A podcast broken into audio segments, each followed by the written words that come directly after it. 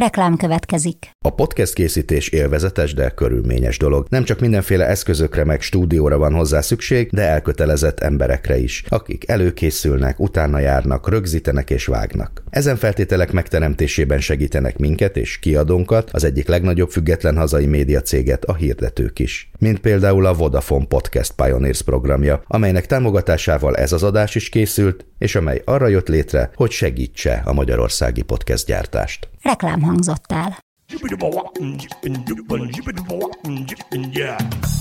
A Líra könyv bemutatja a 24.hu könyves podcastjét, a Buksót.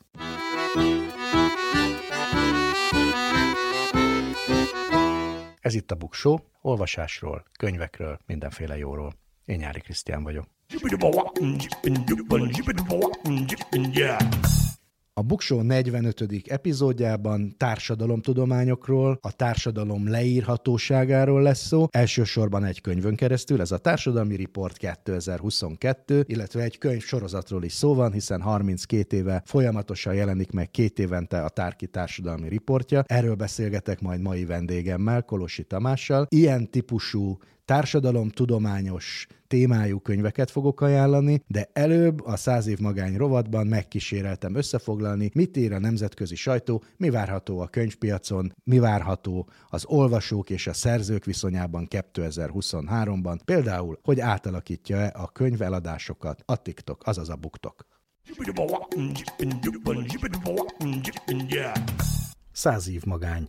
Számok a sorok között, érdekes adatok a könyvek világából. Megnéztem, hogy különböző nagy nemzetközi könyves szervezetek, folyóiratok, elemzők mit jósolnak a könyvpiacnak, a könyves világnak 2023-ra. Hát nagyon különböző képet festenek természetesen, de valami trend talán mégiscsak kirajzolódik. Először a, a gazdasági jóslásokról. Itt kettő jelentés készült el a német meg az amerikai piacról, és az az érdekes, hogy bár kicsit hasonlítanak, azért mégiscsak különbözőek. A német könyvpiacnak a jelentése, ez a Börsenverein, a nagy német könyves szervezetnek a, a 2022-es jelentése, ami már megjelent, hát ott a erős, jelentős gazdasági kihívásokról beszélnek. A német piacon a könyv értékesítés 2,1%-kal elmaradt az előző évi egyébként elég erős teljesítménytől. Ez úgy néz ki összességében, hogy miközben a szépirodalom 4,3%-kal nőtt, tehát ilyen könyveket többen vásároltak, a nem szépirodalom, a non-fiction 8,7%-kal csökkent, és mivel ez vezet a német könyvpiacon is, hát ennek a hatása érződik az összes összességében csökkenő adatokban. Az Egyesült Államokban viszont nincs ilyen értelemben csökkenés. Tavaly 12%-kal több nyomtatott könyvet adtak el, mint a Covid-válság előtt. A tavalyi évhez képest nem történt akkora nagy előrelépés, de nincsen csökkenés sem. Érdekes, hogy mit olvastak az emberek mondjuk az Egyesült Államokban, hogy általában a nyugati világban ebben nincsen nagy különbség. A legtöbb könyv, ahogy mondtam, az non-fiction, az az ismeretterjesztő, vagy, vagy hasonló nem szép irodalmi könyv.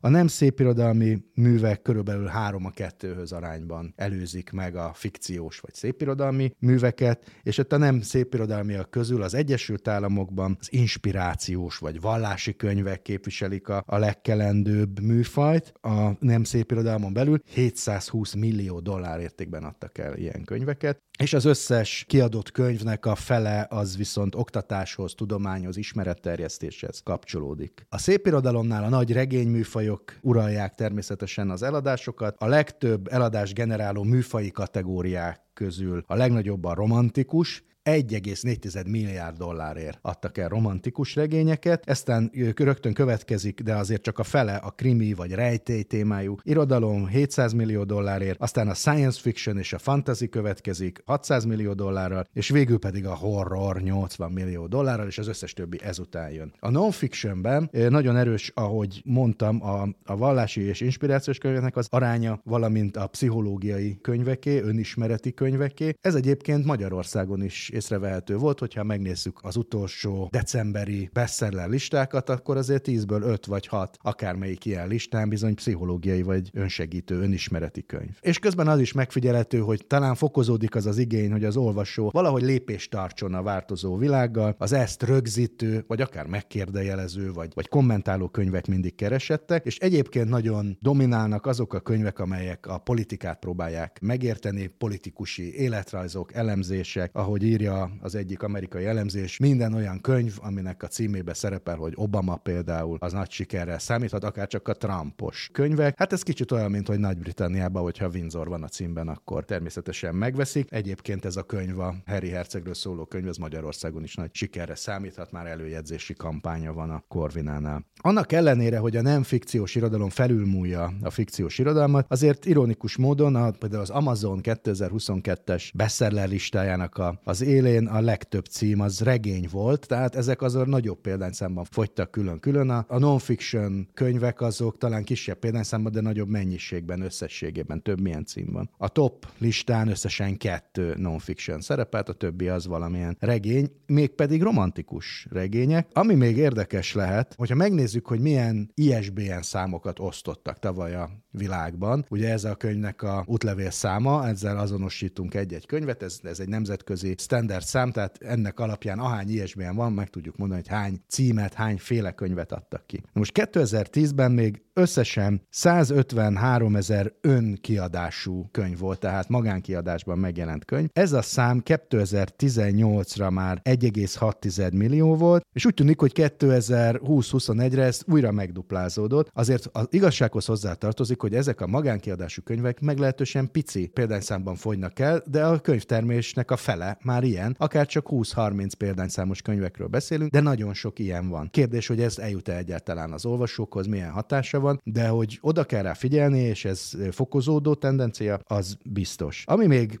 talán nagyon izgalmas lehet, hogyha megnézzük ezeket a toplistákat, mondjuk az Egyesült Államokban elsősorban, akkor azt látjuk, hogy olyan szerzők vannak az elején, akik mondjuk négy-öt évvel ezelőtt még nem ott szerepeltek. Például egy Colin Hoover nevű romantikus regényeket író hölgy, az a tíz helyből az Amazon listáján hatot foglal el. Magyarországon is megjelenik, de nem, egyáltalán nincs ott az élmezőnyben. Mi lehet az oka? Az amerikai elemzők azt mondják, nagyon egyszerű, a TikTok. A leghatékonyabb könyv promóciós eszköz ma a világban az a TikTok, ezen belül a BookTok nevű, hát al rétege, vagy tulajdonképpen ez nem más, mint csak egy hashtag, ami könyvekkel foglalkozó TikTok bejegyzéseket jelöl. 2022. december végén közel 97 milliárd letöltés volt. Ennyien néztek meg a BookTok platformot a, a világban. Ez egy irgalmatlan nagy szám, persze egy ember többet is megnézett, aki ismeri a TikTokot, azt tudja, hogy egyszerre biztos, hogy 20 is megnéz a, az ember, de az, hogy ebben már nagy kiadók is bekapcsolódtak, és muszáj ott lenniük a TikTokon, az egy új jelenség. Ráadásul a TikTok azt tervezi, és talán 2023-ban történik is valami, hogy elkezdi a könyvek értékesítését is ezen a platformon, és bizony az Amazon versenytársává is válhat. Természetesen nem egy könyvrészletnek, vagy a közétételének a platformja ez, vagy nem csak ez, hanem inkább egy marketing eszköz, de az, hogy a leghatékonyabban népszerűsítik ma már ezzel a könyveket, az egy új jelenség. A Rolling Stone magazin írt egy nagy elemzést a legutóbbi számában, hogy hogyan változtatja meg a BookTok 2023-ban a könyvkiadást. Azt állítják, hogy ma a könyvvilágnak a legnagyobb csomópontja nem egy város, nem a Manhattani kiadók székházai, még csak nem is egy adott kiadó, hanem maga a TikTok. És itt történnek a nagy változások. Tulajdonképpen a BookTok az olvasók, recenzensek és szerzők valamilyen új közösségét alakítja ki, hogy ez egy pozitív folyamat-e, vagy, vagy nem, ezt még nem tudom, de hogy számolni kell vele, az biztos. És 2022-ben azt állítják, hogy ennek a bizonyos Colin Hoovernek a, a sikerét, azt egyedül és a, a TikTok okozta. Több példány fogyott el belőle tavaly, mint a Bibliából, ami azért mindig vezetni szokta ezeket a top listákat. És ráadásul ugye arra is jó, hogy a, a kiadók vagy a, vagy a könyvírók könnyen egy, egy adott szegmensre tudják pozícionálni, ahogy mondani szokása, a marketing kampányukat, és egészen speciális csoportokat ki lehet jelölni, és így a könyvek valódi potenciális olvasóikat találják meg. Persze ez azzal is együtt jár, hogy egy felhasználó csak olyan könyveket fog találni, vagy látni a saját TikTok oldalán, amire egy algoritmus eldönti, hogy őt érdekeleti, és másfajtákat, amik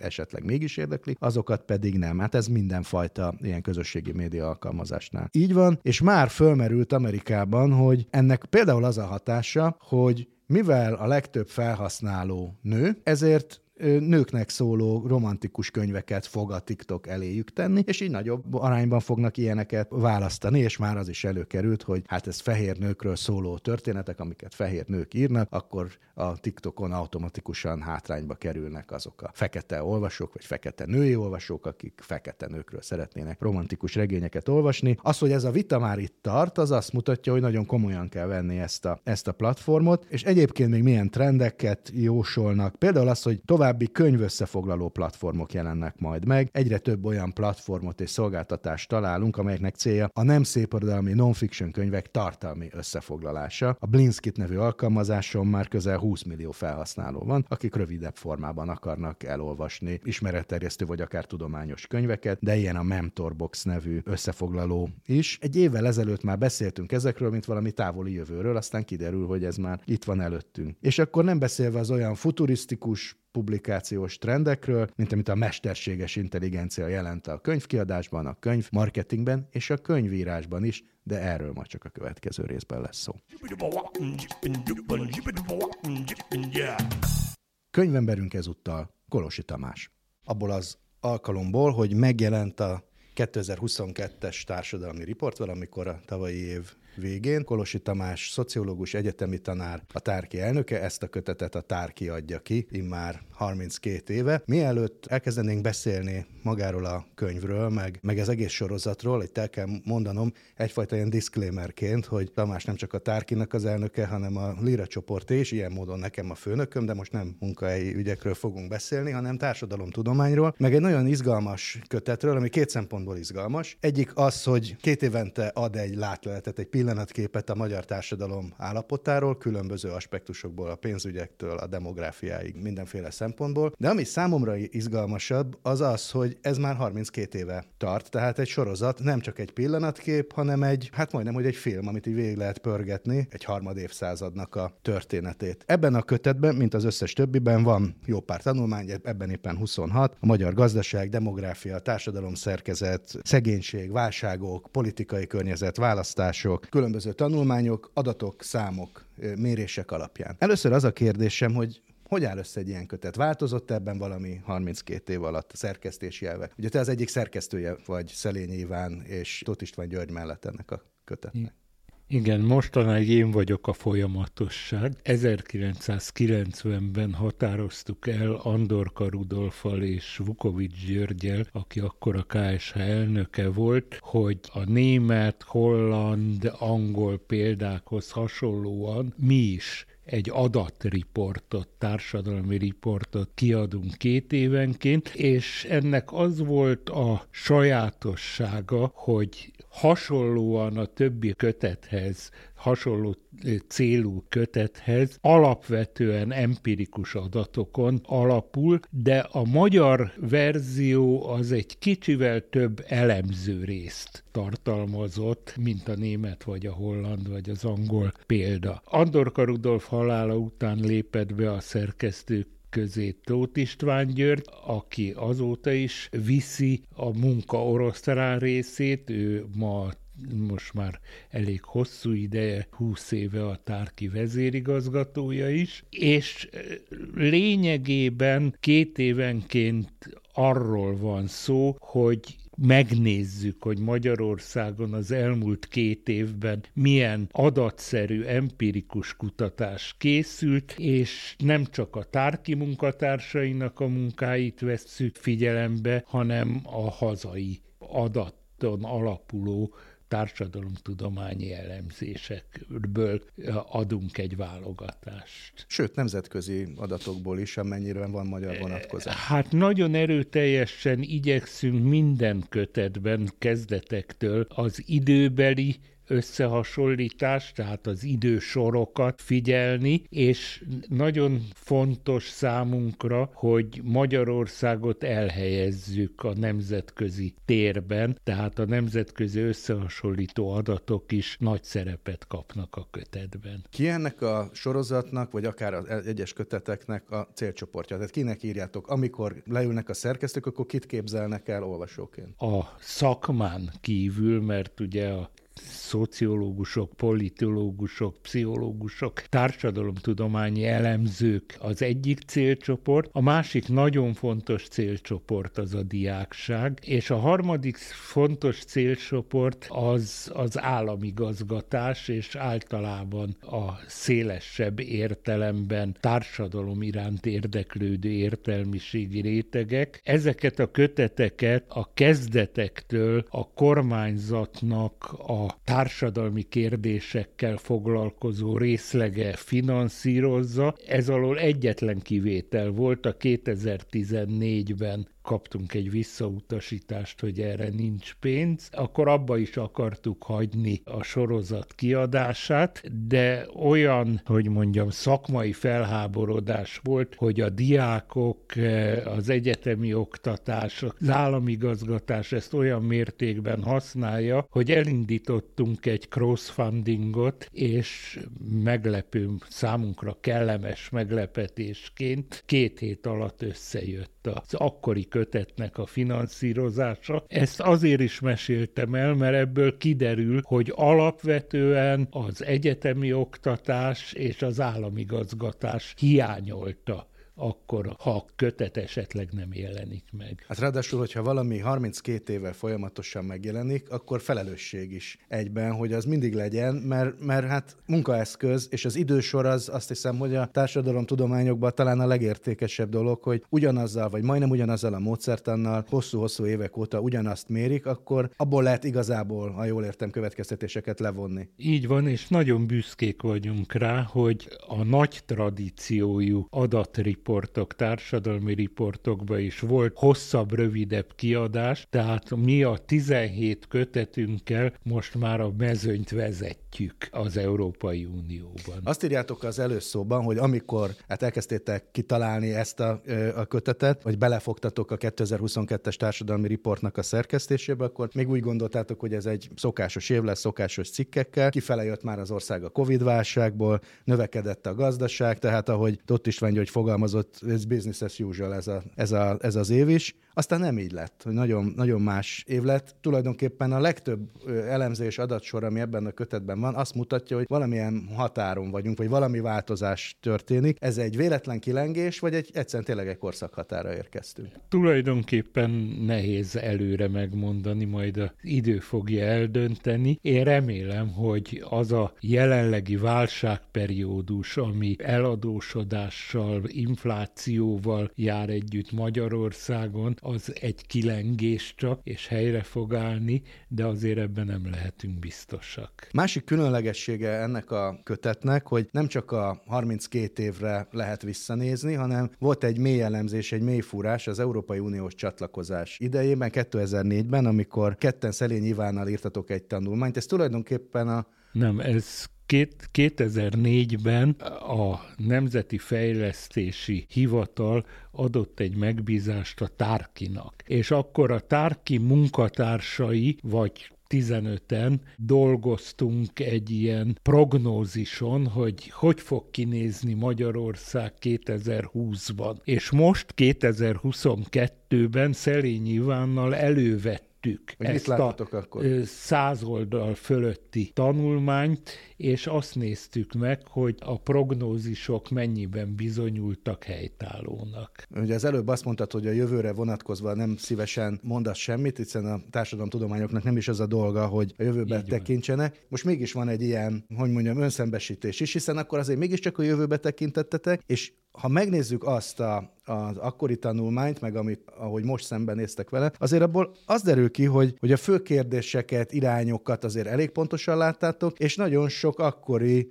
hogy mondjam, prognózis az, az be is jött. Így van, nagyon örültünk annak Ivánnal, amikor áttekintettük ezt a több mint 20 éves tanulmányt, hogy a prognózisok jelentős része az bevált. Igazából néhány kisebb mellényúlás mellett két olyan kérdés van, amiben nagyobbat tévedett az akkori munkacsoport, amit különben annak idején szintén Tóth István Györgyel mi ketten vezettünk, de nagyon sok kolléga dolgozott benne. Az egyik, hogy elmaradt az euró átvétele, amire még az Európai Uniós csatlakozáskor biztosan számítottunk. A másik pedig részben ezzel is összefüggésben, hogy Magyarország, amelyik az Európai Uniós csatlakozáskor még az Európai Unió szempontjából a volt szocialista országok egyik éllovasa volt, az hát egyre jobban lecsúszott ebben a rangsorban, és ma valahol ott a 24.-26. hely környékén tanyázunk. Hát igen, úgy is mondhatnám, hogy mindig a második volt, csak akkor Csehország után a, a sor elején volt a második, most meg Bulgária e, után a sor végén a második. Erre valóban nagyon kevesen számítottak, de azért vannak olyan a prognózisnak olyan részei, amik tulajdonképpen nem mennek mellé, csak föltesznek kérdéseket, amire azért másfajta válasz született. Ilyen a demográfia is. Ugye már akkor arról írtatok, hogy hát el kell döntenie tulajdonképpen a, az országnak, hát praktikusan a magyar államvezetőinek, hogy ezt a demográfiai válságot, ami már akkor is nagyon jól érzékelhető volt, hogyan kezelik a születésszám ösztönzésével, a nyugdíjkorhatár emelésével, vagy esetleg a migrációval. És akkor, ha jól emlékszem, volt egyfajta politikai konszenzus, hogy ezt azért bevándorlás ösztönzés nélkül nem nagyon lehet kezelni. Ebben talán, ha óvatosan is fogalmaztak, de az akkori politikai elit mindkét oldala nagyjából egyetértett. Hát itt nagyon más történt. A kormányzat ma másképp gondolja, a szakértők ők mindenféle ideológiai háttértől függetlenül szinte egységesen ma is úgy látják, hogy nagyon jó dolog az a családtámogatási rendszer, amit 2010 után az Orbán kormány bevezetett, ez minden szempontból hasznos, de nem fogja megoldani azt a demográfiai problémát, hogy Magyarország lakossága csökken. A lakosság csökkenését megállítani csak bevándorlás ösztönzéssel lehet. És ez még abban az esetben is igaz lenne, hogyha jól értem, hogyha elérnénk azt az ideális számot, amit a kutatók mondanak, hogy egy anyára vagy egy nőre 2,1 születés jusson, mert akkor, akkor növekszik az adott társadalom. De hát ettől is messze vagyunk, tehát hogy minden, minden Szerintem esély arra nincsen, hogy a népességfogyást meg lehet állítani belső eszközökkel, családtámogatással, születés ösztönzéssel. Valószínű, hogy a 2,1 nem is lenne elég, mert azért vannak olyan hölgyek, meg urak is, akiknél nem születik gyerek, nem csak azért, mert nem akarják, hanem egészségügyi okokból sem. Az teljesen világos, hogy itt Európa közepén a magyar tradíciókat is figyelembe véve csak a bevándorlás ösztönzés lenne képes a népességfogyást megállítani. Már a 20 évvel ezelőtt is foglalkoztattok a kifele irányuló migrációval, tehát a, a magyar munkaerő külföldre vándorlásával, és akkor nagyjából egyetértés volt, hogy majd a szakképzett, kvalifikált munkaerő fog külföldre költözni, viszont ma azt látjuk, és ezzel foglalkozik is tanulmány ebben a kötetben, hogy túl ezen a kvalifikált rétegen a segéd és szakmunkások is nagy számban mennek külföldre. És közben arra is számítottatok, gondoltok akkor, hogy majd ide, ezt ellensúlyozza valamelyes, hogy majd ide is jönnek jól képzett külföldiek. Hát ez nem történt meg, illetve szakképzett fizikai munkaerő is, is vándorol külföldre. Ennek mi az oka, hogy nem volt elég vonzó a, a, a, az alacsony bérek Magyarországon, vagy miért alakult ez másként, mint ahogy akkor? Hát e, egyrészt az alacsony bérek miatt nagyon sokan mennek munkát vállalni nyugat-európai országokban. Magasabb bérér a szakképzetlen rétegekből, a szolgáltatási szektorból, nagyon sok helyen Bécstől Londonig, a vendéglátásban vagy a kereskedelemben gyakran lehet magyar szót hallani, mert magyar munkavállalók látják el, de sajnos ami még nagyobb probléma, hogy a bevándorlásban a magasabb képzettségű rétegek viszonylag kis létszámban jönnek Magyarországra. Nagy részük ha jön is, akkor is csak átmenetnek tekinti a magyarországi munkavállalást.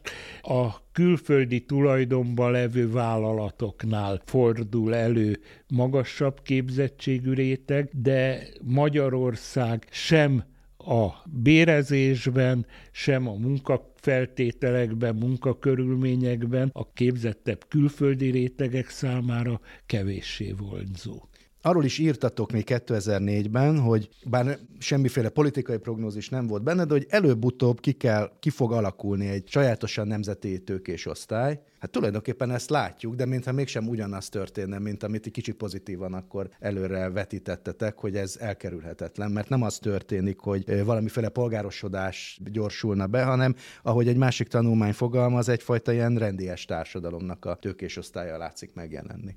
Így van. Ugye Tudjuk azt, hogy Magyarországon hasonlóan a többi úgynevezett volt szocialista országhoz nem volt igazán tőkés réteg. A Váci utcai maszekot vagy a lángos sütőt azért ne nevezzük tőkésnek, még akkor sem, hogyha a 70-es évek ben már a mezőgazdaságban, a 80-as évektől pedig a VGMK-s világban azért elindult egyfajta ilyen kvázi vállalkozás növekedés, de mindennek volt a következménye, hogy a magyar rendszerváltásban kiemelkedő szerepe volt az értelmiségi rétegeknek. Azt is mondhatnánk, hogy egy értelmiségi rendszerváltás zajlott le a 80-as évek végén, 90-es évek elején. Ezért az teljesen világos volt, hogyha egy polgári tőkés társadalmat akarunk létrehozni Magyarországon, akkor tőkés társadalom nincs tőkések nélkül, tehát akkor nagyon fontos a vállalkozói rétegeknek a megerősödése, és hogy a tőke beáramlás mellett, a külföldi tőke beáramlása mellett magyar vállalkozói réteg is kinevelődjön. Tulajdonképpen azt kell mondanom, hogy a 2010 után az Orbán kormány ezt is, ha nem is annyira zászlajára írta, mint amennyire megvalósította, hogy egy nemzeti tőkés nemzeti burzsóá rétegnek a kialakítását. Az alapvető probléma azonban ezzel az, hogy ez a nemzeti tőkés réteg nem egy versenyszituációban választódik ki, nem az történt, hogy a kül- beáramló külföldi tőkével szemben a magyar vállalkozói rétegeket nem engedte a kormányzat hátrányos helyzetbe kerülni, hanem egy protekcionista politikával a klientúrát választotta ki a nemzeti burzsázia tagjainak, és jól lehet tény az, hogy ma már ott tartunk, hogy a magyar vállalkozói rétegen, magyar tőkés rétegen belül szám szerint kisebbséget jelent ez a kormányhoz kapcsolódó klientúra, járadékvadász réteg, de súlya azért a gazdasági folyamatokban, és különösen az állammal kapcsolatos gazdasági folyamatokban nagyon jelentős, és ezzel függ össze erőteljesen az is, hogy az Európai Unió vezetésének és az Európai Unió többi országának ez a fajta klientúra kialakulása egyfajta korrupcióként jelenik meg. Ugye, ugyanennek a pillanatképnek a másik oldalán pedig az van, hogy, és a számomra ez az egyik legmeglepőbb az egészből, hogy annyira alacsony társadalmi mobilitást mértek, vagy meg az elemzésekből is ez derül ki, hogy tulajdonképpen az a kép, hogy Magyarországon alig-alig lehet előrelépni. Ahhoz képest is, mint ami 10 vagy 20 évvel ezelőtt volt. Tehát, hogy sem az otthonról hozott hátrányokat nem lehet egy oktatási rendszerben ledolgozni, sem a hát leépített szociális rendszer nem tud ezen segíteni, és hogy nagyon nagyon erőteljesen örököljük a szüleinknek a társadalmi helyzetét. Ez reális volt mondjuk 20 évvel ezelőtt, hogy ezt meghaladjuk, hogy nem így lesz? Én már akkor is nagyon reméltem, hogy ez egy reális lehetőség lesz. Sajnos nem következett be, és ez alapvetően az oktatási rendszer problémája. Az utóbbi 10-15 esztendőben a magyar oktatási rendszernek az alakulása teljes mértékben alávetődött a munkaerőpiac igényeinek. A munkaerőpiac kiszolgálásának. Ez a fajta oktatáspolitika, tehát amelyik ennyire a munkaerőpiac igényeinek veti az oktatást alá, ez tulajdonképpen már az 50-es, 60-as években a világban lejáratta magát. Az iskolarendszernek nem a munkaerőpiac kiszolgálása, hanem az élethosszig való tanulás, a megalapozott ismereteknek a kialakulása, maga a tudás megszerzése a nemzetközileg a célja, és azokban az országokban, ahol az oktatás sikeresen működik, ott ez történik meg. Sajnos nálunk nem ez történt. Az utóbbi 10-15 évben a magyar oktatás ügy az teljesen a munkaerőpiaci igények kiszolgálására állt rá egy erőteljesen centralizált rendszerrel, ahol a tanszabadságot az kormányzati törekvések nagyon erőteljesen korlátozzák, és én úgy gondolom, hogy a magyar oktatás ügynek ugyan problémája a tanárok viszonylag alacsony bérezése, mert kifejezi, hogy egy kormányzat hogyan értékeli a pedagógusok munkáját, de mégsem ez a legsúlyosabb probléma, hanem ez a centralizált munkaerőpiacot kiszolgáló oktatási rendszernek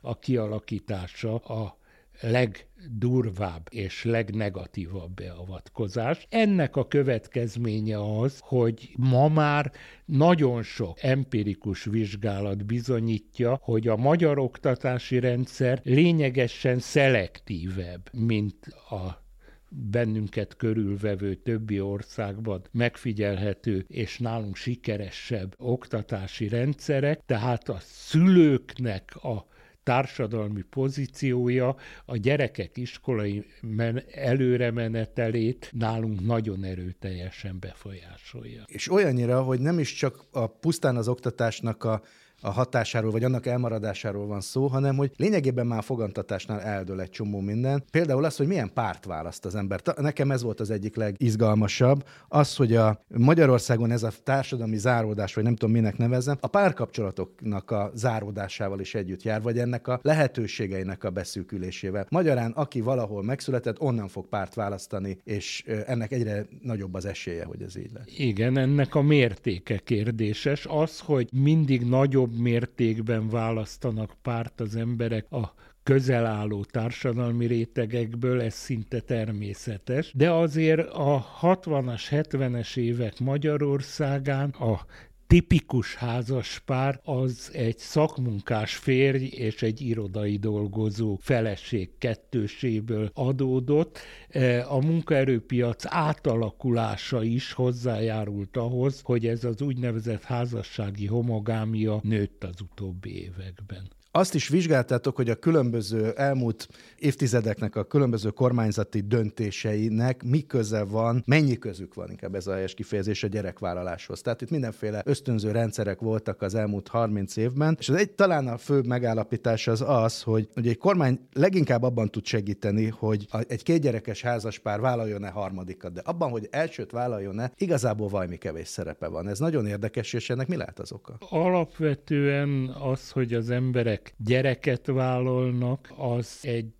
privát döntésnek a következménye, és nem egyszerűen az a kérdés, hogy vállalnak a gyereket, hanem hogy milyen életkorban. Na most az nemzetközi tendencia, hogy a fiatalok egyre idősebb életkorban vállalnak gyereket, egyre idősebb életkorban házasodnak össze, e, nagyon gyakran csak akkor házasodnak össze, hogyha már jön a baba. Tehát az, hogy a az első gyerek vállalásának az időpontja erősen kitolódott, ez nem csak magyar sajátosság, ez nemzetközi tendencia, amin kormányzati befolyással nem nagyon lehet változtatni. Hát lassan ez a 30 év körül van az Így első van. gyerekvállalás, ami hát 40 éve a harmadik gyereknek Így volt van. Az, az időpontja. Ugye a tanulmány kötet az nem csak ilyen jól mérhető gazdasági, meg társadalmi demográfiai adatokra néz rá, hanem hát ilyen puhább dolgokra, mint az különböző attitűdök. A számomra a legérdekesebb az a kelet-nyugat dilemma megjelenése, hogy hova tartozunk, hogy érzi magát a, a magyar társadalom, és a legmeglepőbb az, hogy európai összehasonlításban mi vagyunk talán azok, ahol a, ez a kelet-nyugat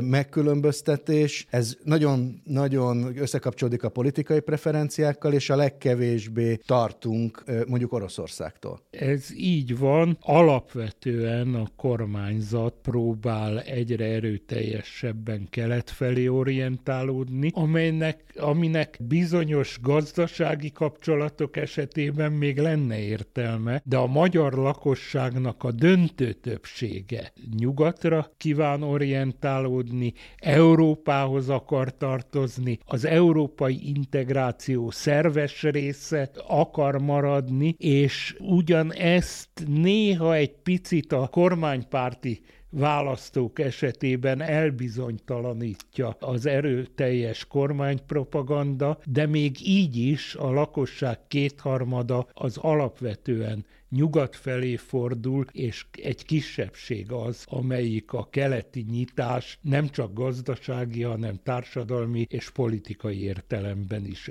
üdvösnek tartja. De mint hogyha polit, különböző politikai táborok, már akinek van egyáltalán preferenciája, teljesen párhuzamos valóságban élnének. Tehát, hogy még a háború előtti adatfelvételből is az derül ki, hogy a kormánypárti szavazók, hát ha legalábbis nem is rosszabb a Nyugat-Európa vagy a nyugat megítélése, mint Oroszországé vagy Kínai, de hát fejfej fej mellett van. Ezért ez nem volt várható 20 éve, hogy egy ilyenfajta visszatérés. Vagy... Ez egyszerűen a politikai preferenciák miatt a kormányzatnak a hatására következett be, amennyiben a kormánypropaganda kevésbé keletorientált lenne, akkor ez a szavazó réteg egyik napról a másikra visszatérne az eredeti európai értékeihez. És ezt mondod mondjuk a különböző elfogadással kapcsolatos mérések tekintetében is, ahol ugye azt látjuk, hogy például a rendszerváltás óta volt egy trend, hogy mondjuk homoszexuális szomszédot szeretne magának a, a megkérdezett, és volt egy javuló tendencia, már amennyiben javulásnak látjuk, hogy egyre elfogadóbbak voltak a, a magyarok, és aztán itt is történt egy visszafordulás, nem is olyan mértékben, mint ahonnan a rendszerváltás környékén elindultunk. Tehát, hogy ez ennyire a, a,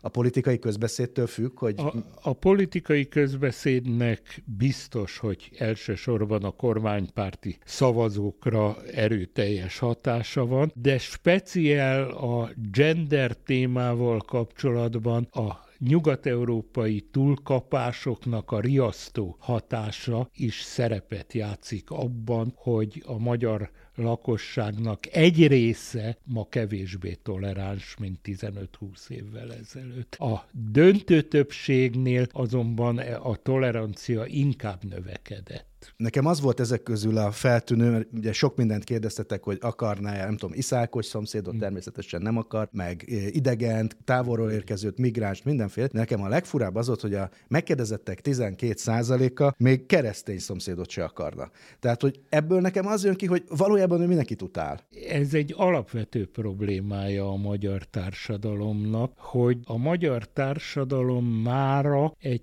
mindig is volt egy ilyen tendencia, de mára erőteljesebben egy rossz kedvű társadalommá vált. Mindenfajta attitűdmérés azt mutatja, hogy a negatív attitűdöknek Magyarországon nagyobb a szerepe, mint nem csak a tradicionálisan demokratikus nyugat-európai országokban, hanem még mint a bennünket körülvevő eh, volt szocialista országokban is. Ennek részben vannak tradicionális okai. Ugye Hankis Elemér már ezelőtt 40 évvel könyvet írt arról, hogy a magyar himnusz a világ legpesszimistább himnusza, tehát tényleg van egyfajta ilyen történelmileg kialakult rossz hangulat és pessimizmus, de hagyd tegyem hozzá, hogy a kormányzatnak a konfliktus keresése és konfliktus táplálása is ebben a tekintetben nagyon rossz irányban hat. Akkor most vegyük elő a pozitív attitűdünket legalább, és akkor azt kérdezném így a végén, hogy akár 20 évre visszatekintve, akár a 32-re, mi a legpozitívabb változás szerinted ebben a társadalomban? Nagyon sok pozitív változás van. Sajnos a felzárkózás az nem volt olyan mértékű, mint akár a rendszerváltás idején reméltük, vagy a, még inkább az Európai Uniós csatlakozás idején reméltük, de önmagában az, hogy a 2000-es évtizednek a leszakadását sikerült 2010 közepetáján megfordítani, ezt önmagában egy pozitív változásnak tartom. A nagy kérdés az, hogy a jelenlegi adósságválság, infláció, nemzetközi válság az nehogy me- tartósan megakassza ezt a pozitív változást. Amikor ezt a beszélgetést előkészítettük, akkor még úgy volt, hogy csak erről a könyvről beszélünk, de azóta van egy szomorú aktualitása is a, a mai beszélgetésünknek. A közelmúltban elhunyt Morcsányi Géza, munkatársunk, barátunk, aki hát a könyves szakmának egy meghatározó alakja volt az elmúlt hát közel 30 évben. Te szorosan együtt dolgoztál vele, ő volt a magvető vezetője 20 éven keresztül, és ennek kapcsán beszéljünk róla egy kicsit, hogy az nem volt olyan magától értetődő azért a 90-es évek közepén, hogy még oly patinás könyvkiadót is, mint a magvető, ne hagyjanak sorsára. Hát nagy, nagy nevű kiadók döltek be, például a szép irodalmi. És te megvásároltad, vagy megvásároltátok üzletársaiddal együtt a magvető kiadót, de még azért akkor sem volt az olyan egyértelmű, hogy ebből egy újra egy virágzó, főleg nem ilyen magas presztízsű kiadó lehet. Hogy történt ez? Hogy találtál Morcsányi Gézára, és hogy alakult ki az a folyamat, aminek a vége többek között egy Nobel-díj lett, meg, a, meg az, amiből a, ma a magvető áll? A 90-es évek elején a magyar könyvkiadásban egy válságszituáció jött létre, és a magvető kiadó is, amelyik a második legnagyobb szépirodalmi kiadó volt, egy alapvetően válságos helyzetbe került. Szerzői nagy részét elszipkázták az akkor újonnan alakuló kiadók, igazából Eszterházi Péter maradt hűséges, meg részben Bodor Ádám, akinek a hűségét azért alátámasztotta, hogy ő szerkesztő is volt a magvetőnél, és ebben az időszakban éppen külföldön tartózkodott. Tehát egy nagyon rossz állapotban levő kiadót vettünk meg üzlettársamimmal, Erdő, elsősorban Erdős Ákossal, a Lánk Holding keretében az MRP-től. Ennek a vásárlásnak nem is a kiadó volt a fő cél csoportja, hanem a kiadónak volt két könyvesboltja, és ezek közül a Szentendrei főtéren levő könyvesbolt volt a Csali, ami mindkettőnknek a fantáziáját megmozgatta, hogy ezért vegyük meg, és még arról is vita volt, hogy magát a kiadót zárjuk-e be, miután a könyvesboltot sikerült megszerezni. Én nagyon elleneztem a patinás magvető kiadó bezárását, és hát a hűséges szerzőnkhöz Eszterházi Péterhez fordultunk, hogy nem lát-e valakit, aki meg tudná menteni a kiadót.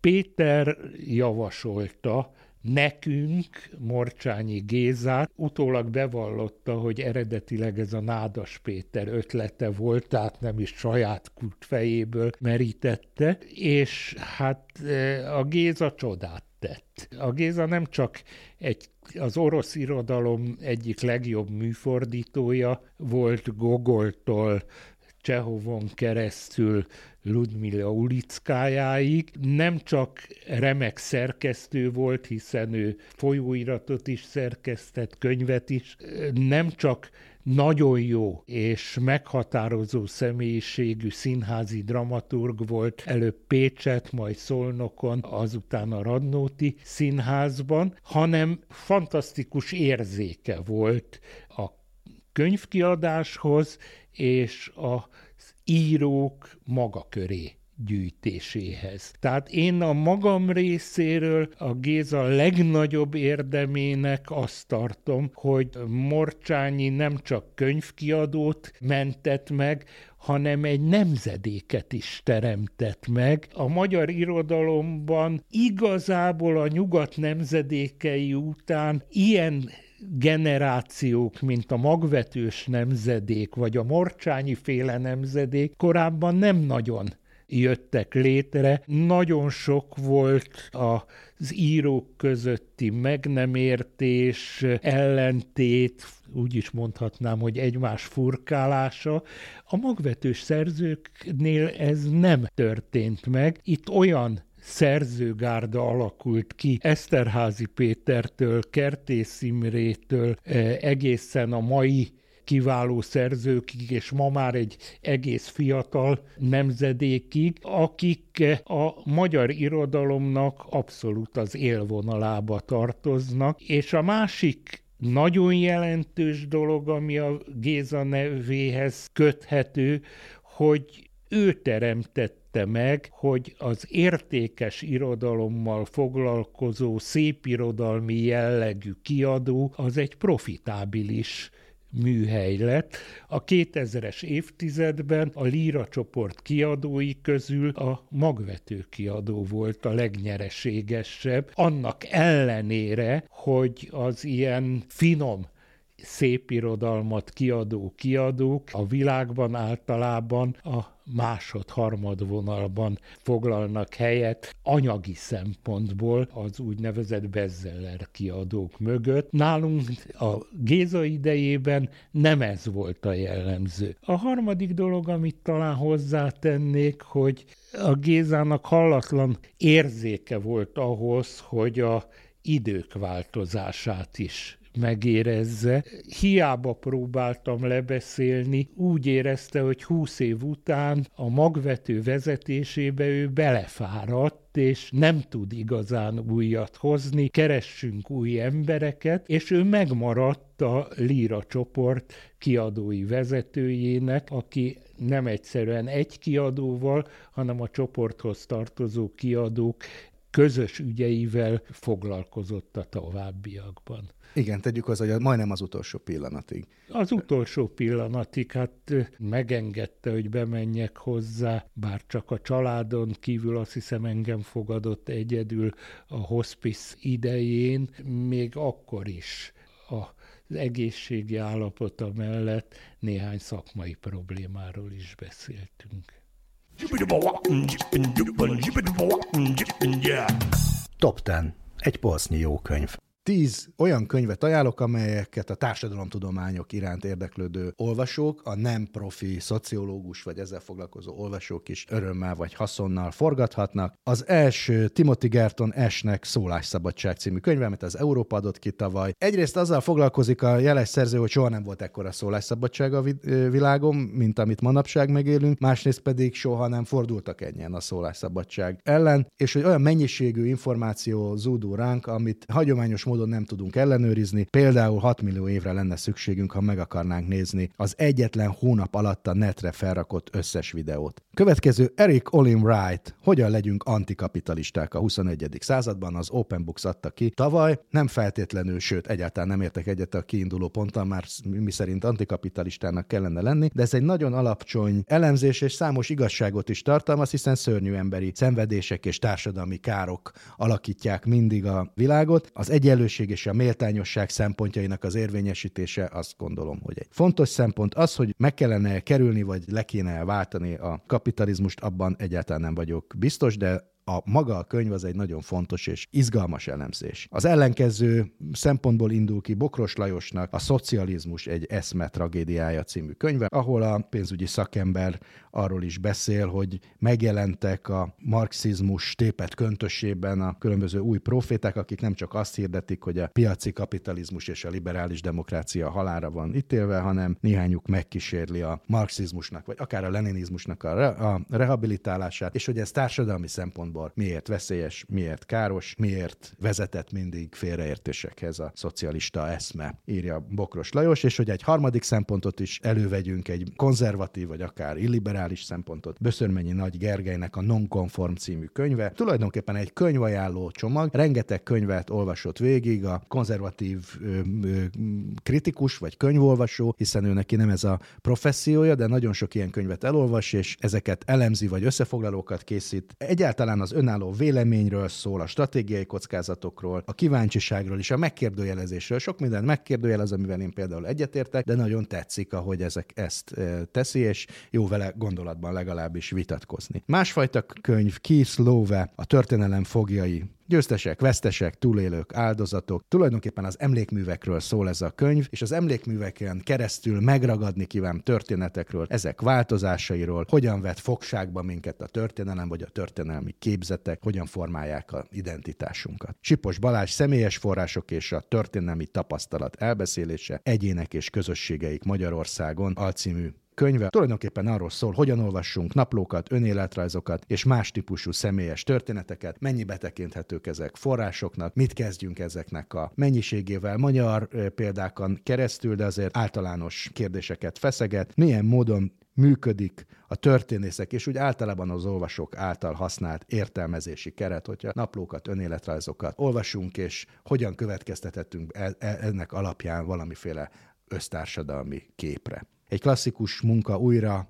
kiadása a következő, Ortegai Gasset, a tömegek lázadása, a Helikon adta ki 2022-ben. Hát ez egy társadalomtudományi, morálfilozófiai alapmunka, ahol először jelenik meg a tömegbe zárt ember, vagy az egyik első, és azt írja, hogy a, a spanyol filozófus, aki hát jósnak is bizonyult, hogy a, ez a fajta tömegbe vetett e, ember, ez egy teljesen új kategória, és át fogja formálni az egész világot és a világ össztársadalmát is. Paul Roland, mi van, ha a Szorongás kora című könyve, és általában arról szól, amit a cím ígér, a szorongásról, az össztársadalmi szorongásról. Mi van, ha bekapcsolva hagytam a sütőt, és leég a ház? Mi van, ha rossz partnert választottam? Ezek a mi van, ha kérdésfeltételek és a kockázatok kiszámítása, akár egyéni szinten meghatározzák a, az életünket, hogy a negatív eseményeket hogyan próbáljuk meg elhárítani. A szerző egy svéd szociológus, és azt írja, hogy mára képtelenek vagyunk együtt élni ezzel a bizonytalansággal, ez pedig össztársadalmi szorongás, kínzáshoz vezet, már pedig a WHO felmérése szerint a depresszió világszerte az első helyen áll a mentális betegségek előfordulási listáján.